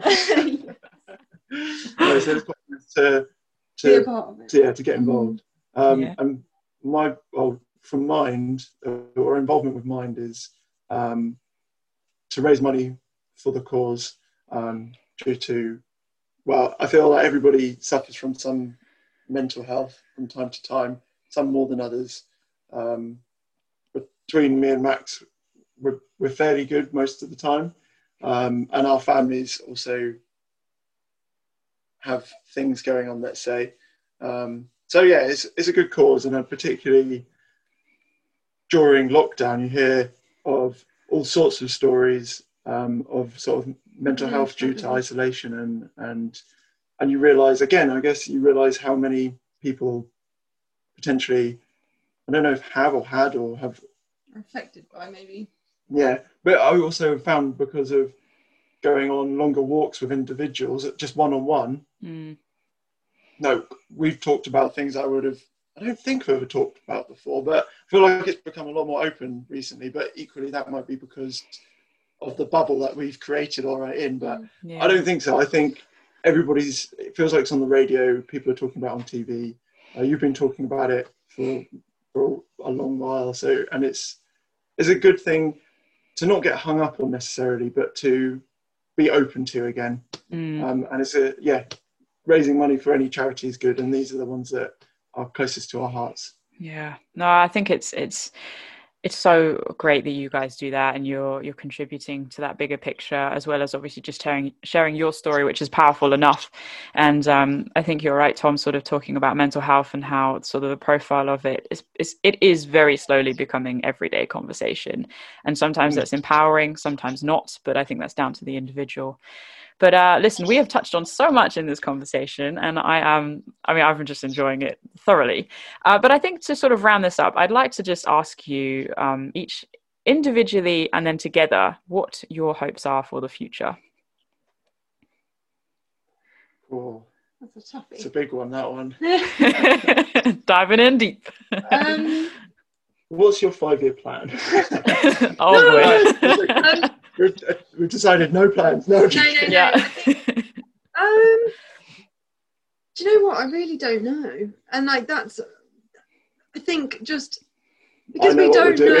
I've already You've got a planned plan. it. um, I think um, just finding something. I think right now we feel like we are really on everything is changing all the time and and we've got all of our doors open to Yeah. opportunities that's what kind of it feels like and i'm really excited um, because i think that we won't really know where we're going until well covid you know and we can kind of go. And we want to do our walk for good. We, we do really still want to do our national trails around the uk that would be i think that's that's for the immediate future. That's probably our focus. Um, and just find a strike a balance between being able to do lots of hiking that we enjoy and to be able to do that. I think i think that's i think that's, So like, I guess in, in part of it is like live a live a bit simpler and live a bit slower. Very Mm, difficult to actually find that balance.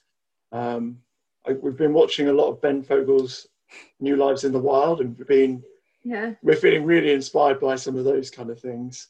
and just Um, getting on track with our like we're just getting back to cooking and trying to we're, we're always just trying to well we're always overthinking everything but we're always just trying to like find a balance with like with food and health and like exercise you know you exercise too much and then you're suddenly like oh i've done it i've overdone it and just trying to find that middle ground constantly which Earning money. and yeah and having to earn money but not having to work yourself into the ground um, and, and actually saving some time back for, for for just you know to be able to read a book and, and to actually also be able to give yourself that time because it's hard to actually stop Yeah. sometimes um, and just just trying to find that like balance where you're like happy and healthy and you feel It's a tricky balance.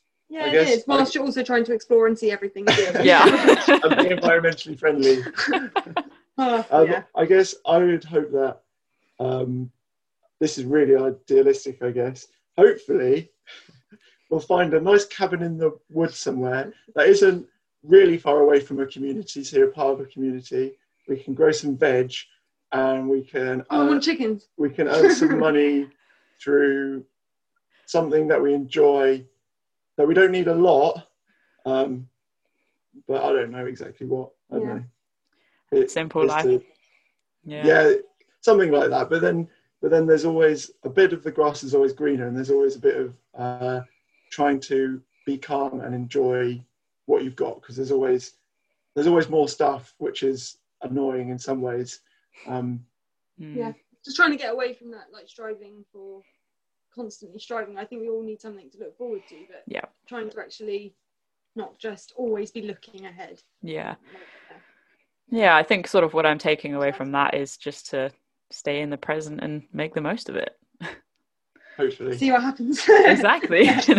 well, that's Oh, the- actually, I guess uh, yeah, it'll be it'll be nice to walk the trails and then somewhere have a have a rest. Um, potentially, we're talking like potentially write a book, see how the year goes, see how inspired you're feeling, um, and me. But Max is obviously I'm so dyslexic that the book would be gobbledygook. Uh, so Max is going to have to do the legwork on that. Otherwise, um, we'd love to have a hike with you oh yeah, Oh. that'd be wicked. I think that would be so cool. I was thinking about that at like 10 minutes ago. I was like, we're going for a Yeah, walk yeah. at some point. yeah, yeah that would be great There's Yeah. also um, Impala is organising a mass start for JOGLE. Oh, yeah. Have you cool. heard of this? I haven't actually. on the groats to land's end It's Yeah. an open invite. I'm, I'm pretty sure to anybody who wants Yeah. to take part. But he's he's um, he's mass. He's trying to mass start JOGLE. Um, so try and create a bit of a American um, bubble culture, American Yeah. bubble. yeah Um, but anyway, That sounds cool. sharing with the hiking community. yeah, have to have to look that up after we finish actually. All right then, guys. So to round this up, um, I have ten quick fire questions for you. So um, your answers can be um, a little bit more padded out if you want to, but uh, if you're ready, we'll kick this thing off. okay All right. We've heard, we've heard your questions. That's it. You know what's coming. Yeah. Uh, yeah, I can't quite I can't remember them okay. The first question is: What was the last book you read and loved? spoon fed by by tim spector Mm, that was good. that was a great book Yeah. I'm What's that about? with- it's like uh it's Busting busting, the myths that we think Ah. about food and it's it it basically just says that every food is very personal for everyone Yeah. which is a really nice But it's a very clean way of looking at it all We've been Mm. given uh, potentially false information due to uh, bad science, I guess, and maybe um, the food industry and Yeah. corruption. Yeah. Well, it's For sure. definitely a, a podcast for another day, I think. Yes, Yes, definitely. yeah, yeah. Uh, I'd go It's quite refreshing. It's a refreshing read because you just think, okay, it all just goes back to nature. Yeah. and it all just comes back to being natural and and. that sounds Yeah. cool. Awesome. oh, again, don't overthink it. And I Yeah. said we, we read that together. Yeah. Okay. Well, I read it out. You read it. I read me. it out loud. audible. good. Free, um, free audible. Uh, and also the Salt Path we enjoyed recently. Ah, it's a good book. Uh, yeah, we listened to that driving down to Italy, and uh, yeah, very Oh, enjoyable. nice. Yeah. Mm, that's a good one. Are you morning or evening people? I'm going to be a morning person. Yeah, probably morning. Sometimes Both- both way morning. too morning. Yeah. yeah, probably mornings. By the evening, we're like, um, yeah, yeah, Maybe it's been another motivation disappears. yeah, I can uh, relate to that. um, okay, next question. Question three. If you were reincarnated as an ice cream flavor, what flavor would you be? I thought about this. What are you? I, I, I'm vanilla because it might be boring, but you know, you know, you're going to enjoy it. You have thought about that. yeah. I've definitely not thought about that. I just went. I just thought of chocolate because it's my favourite. oh, that's all right. I think good. yeah, probably chocolate because it's always tasty. Wait, that's not me. Oh, that's weird. No, I don't know. chocolate, that's just chocolate. I think the trick with this question is to not overthink it. I just suddenly realised you said Too late. reincarnate. I was like, wait, what do you mean? Oh no, that's weird. Um, anyway, chocolate's tasty. Chocolate is good. Chocolate is good. Okay, question four. What did you want to be when you were growing up?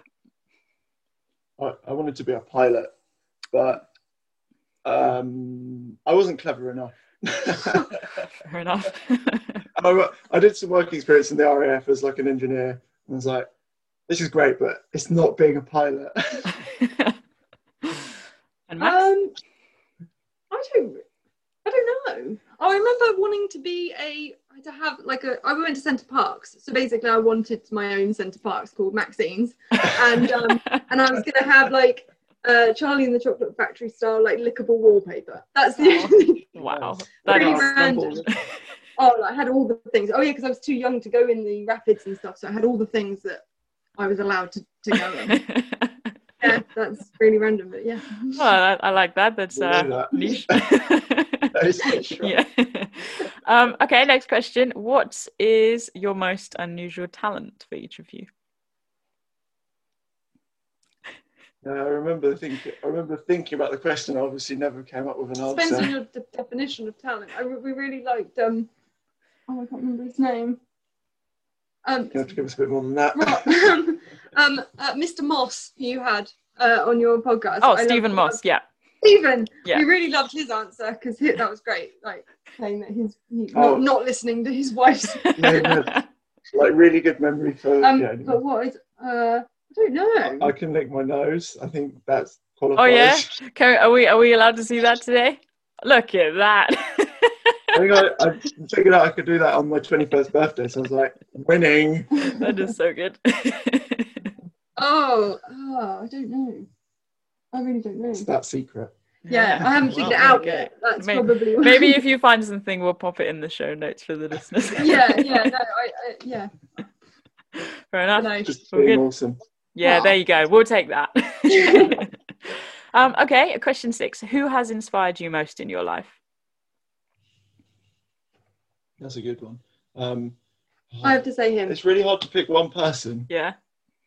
I have to say Tom because he has always been super motivated. I've never met anyone that's so motivated and like, like he did an Ironman like a few years ago, and literally no. At the end, he was still smiling. Like he, you were like, "Hey, come on, not long to go," and he's like, "Yeah." Max is Still- my most inspiring person.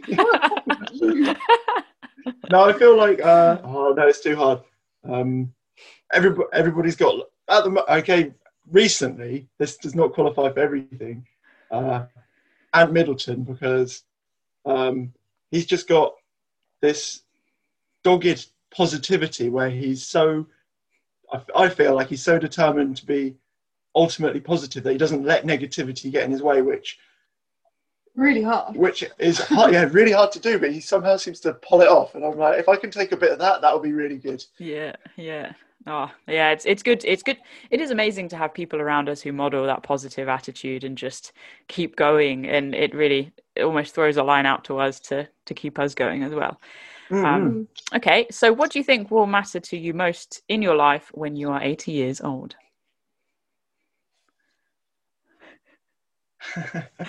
I think that we just that we if we want that we wanted to do something and we set out to do it. Like I think that for me is really important to not have regrets. Yeah. And I think I don't want to look back and think I wish I had done that. I, I want to like be able to look back and go, cool, we tried it all, and whether whether if it failed. Which of the 100 things that we tried did we? Yeah, exactly. yeah, and, and, yeah, I think that, yeah, Yeah, I no agree. regrets. Awesome. No, that's really good. Okay, two simpler ones to come. So the first question, we'll do them together actually. What's your favorite food? And the second question, what's your favorite outdoor space? Favorite food? Oh, mm, if you had to pick one, it'd probably just be pizza. Yeah. A Nice. good old pizza, like a great pizza. I could eat that probably six days. Still love it. Um, I, I put we make like a really great Mexican bowl, what we call a Mm. Mexican bowl, with just like Oh. just like fries and beans and like Right. guacamole and sweet potatoes, and it's just it's always great. And it's like super colourful, very filling. Oh, Feels like yeah. you've got all of the nutrition that you'd ever need ever. Yeah, and it's so heavy on carbs, it's unbelievable. Yeah. Well, winning. and, and, and open space, ooh, that's a hard one. I've got a local open space which I've really enjoyed walking during lockdown. Um, is that we live near some sheep fields and there's a it's, a it's like a valley with the sheep fields at the bottom and then it goes up into woodland at the top and it's just beautiful. It's really green. The sheep are pretty. The woodland's awesome. The trail you can like see it lead off and every time I'm there, you never just walk through it like, oh, you know, you always know, I always notice it. It's great. Yeah. like, this is a beautiful place to be, and it's five minutes away. wow, yeah, yeah. Yeah. Um, I'm gonna probably at the moment anyway because I don't like I'm like I'm always moving and always there'll be another favourite space. But right now, probably gonna follow in Stephen Moss's uh, uh thing, say the loop, which is Yeah. what we Oh, call yeah. what we call a loop near us. The loop. That is He's just great because it's ever changing and you get a bit of everything, a bit of woods, a bit of countryside. So yeah, Yeah. The loop. It's a Yeah. good loop. Well, It's it- one thing that other people call them. The loop. It's the loop. yeah, the loop or the loop. Uh, yeah, for, for me, the loop is well, we have two. We have the Bobby loop. Bobby is my little dog, and we'll take him on the little walk. And then we have Nice. the morning walk loop, which I do each morning. So, yeah, but it's definitely a thing. Uh, yeah, Excellent. it comes back to that importance and, and gratitude for the local spaces, doesn't it? So, no, I love for that. sure. Um, okay, last question. Do you guys have any catchphrases or mantras that you live your life by? Yes. It's hard to remember them all because there's like so many that fit every situation, right? Sure. Uh, Um, there's currently I'm always going on. No, not going on. Um, be the change you want to see. That's a Mm, that's one that's strong at the moment. love that Yeah. one. Yeah. uh, enjoy the suck. That's one from um, I heard it from a through hiker on YouTube, and basically Yeah. it means see the silver lining in the horrible situations Yeah. because it'll be over at some point, Yeah. and well, you may as well not hate it because you may as well try and enjoy it. Yeah. Sure. I think uh, make it happen. I think that's like Mm. a really big thing that we've always just we've just dem- like demonstrated to ourselves that if we want something, we'll make it happen somehow it if we want it bad enough. Yeah. But also um, on the AT was uh, don't make permanent decisions based on temporary feelings. Mhm. So I think there was there was it wasn't an option to quit. It, but I think if you think in life, y- yeah, you're always going to come out of that dip, aren't you? So you've Yeah. got you can't cha- make life changing decisions based Yeah. at that low period. You've got to wait to get over it before you go. Okay, was it really that bad, or was I just having a moment? Yeah.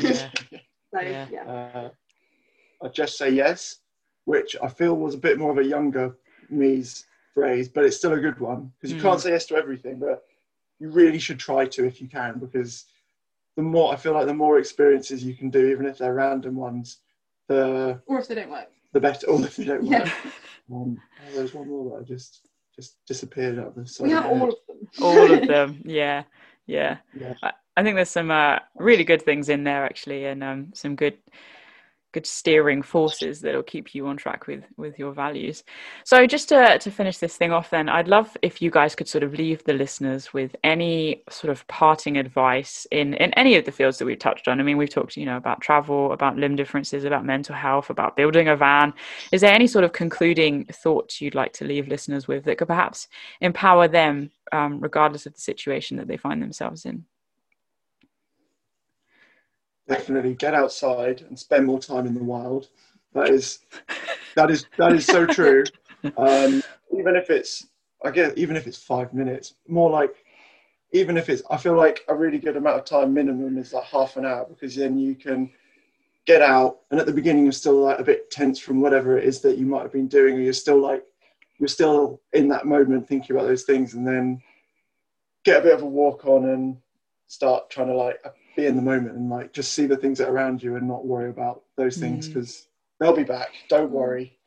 yeah Um, I think it's just that um, everything seems scarier, uh, like you said before. Like everything's scarier in your head, um, and we are we are just normal people. We overthink everything. We aren't the bravest or like the boldest, and we've done so much just because we've like taken the plunge, and you realise actually it's not as scary when you do it. And I think I think some people are too scared to change, to make a change, and to actually go for the thing they really want. Yeah i think the scariest thing would be to look back and wish you had done it. yeah So I think if, if there's anything that people want to do, like, you know, everyone always comes out with excuses, excuses, reasons, you know, like, oh no, I've, uh, I've got a house, I've got this. Oh. But you can sell a house, you can you can make a change. And I think Yeah. there's no age limit on that. Um, people are doing things all the time. So I think it's just if you want something, just go for it and try it. And and you and you don't need to be the richest person, you don't need to be the fittest person. You can just if you want to Mm. start walking and you've never walked, just just go walk to just you know five minutes down The the end of road your and walk back again and like yeah it doesn't need to be thousands of miles or anything so just Yeah. just give it a go and, I've got all, something that we always try to do more nowadays is listen to our gut instinct, um, which is sometimes easy to ignore, but you you know best what is best for you, and you've got to sometimes be still and a bit more quiet to actually Mm. listen to that. And but then you've actually got to do as Max says and actually potentially take that leap of faith to follow what your gut might do if that's sort of Hmm. change your career or start a new hobby or I don't know. Yeah You gotta like breathe in, take a deep breath, try and plan it out as best you can, and then run into it. And even if like you must know, or like owning a business is just it's chaos the whole time, but you somehow pull pull everything together and it looks semi-professional, but you're not really sure how. pretty much Oh, by the way, I was really professional. That's not what I meant. Oh, all good, all good. No, don't worry. I am thoroughly winging it, so um, I'm very open to I think saying. we that. all I think that's the thing though I we're Exactly. winging. Yeah, like every single person even Every experts person. and things don't know everything yeah, that's that we're all scared by that um that fear that like we all suffer from what- what's it called Imposter- imposter imposter syndrome. syndrome Yeah, yeah, and and you realize that everyone is winging it so what's the worst that can happen Just join in, yeah That's it. Join in and listen to that gut. Join in, show up, and tune in as well. Yeah. Nice, yes. Yeah. Listen, guys, this has been an absolute pleasure. I've loved diving into all of the topics with you, and I want to thank you for your honesty and your generosity in showing up in in sharing your lives with me and the listeners. Um, I have no doubt that everyone who listens to this is going to be buzzing in their seat like I am right now, just ready to go out into the big wide world. I mean, yes, we have lockdown right now, so I just need to take a deep breath. But um, you are absolutely inspiring in everything that you're doing, and I want to wish you all the best as uh, we progress with the year. And as I said earlier, I look forward to following your adventures and seeing where you end up. So thank you for your time today, and uh, thank hope you we can have you back on the podcast in the future to hear what you've been up to. Yeah, yeah, sure. thank Really- you so much Abbie Yes, thank you. I've been really enjoying the podcast as well. yeah Brilliant. Thanks, guys. Good Well, take care and uh, speak soon. Yeah. yeah Speak awesome. soon. Bye, All right, Abbie. cheers. Bye. Bye. I have to say, I was on a massive high after recording this chat with Max and Tom.